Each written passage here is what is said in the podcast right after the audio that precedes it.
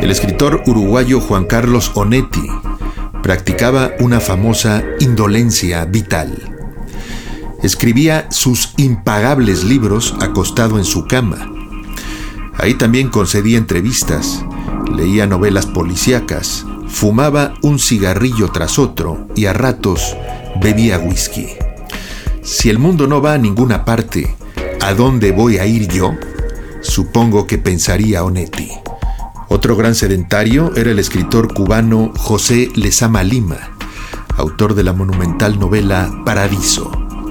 Escribía, leía y recibía la visita de sus amigos sin moverse de su sillón.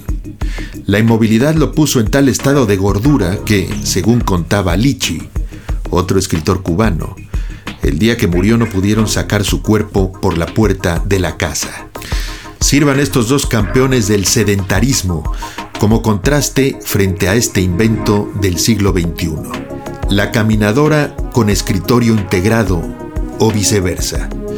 De un tiempo para acá, en las oficinas de Silicon Valley y en los despachos de los productores de Hollywood, los jefes trabajan en un escritorio alto con una caminadora debajo.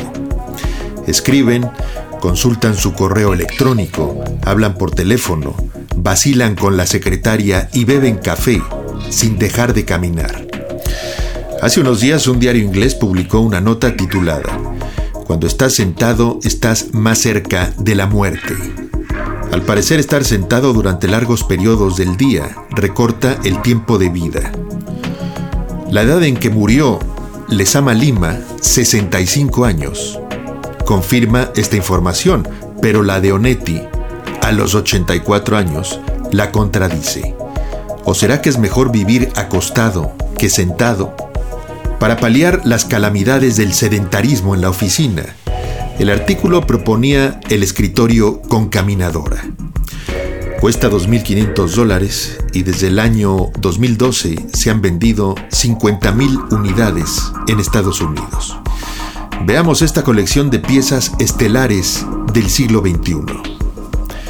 Cerveza sin alcohol, café sin cafeína, cigarrillo sin tabaco, carne que no tiene carne pero sabe a carne y ahora el escritorio sin silla. Menuda juerga. En transmisión transatlántica desde Barcelona. Lunes a jueves de 2 a 3 de la tarde. Jordi Soler. En aire libre 105.3. La radio de la Ciudad de México.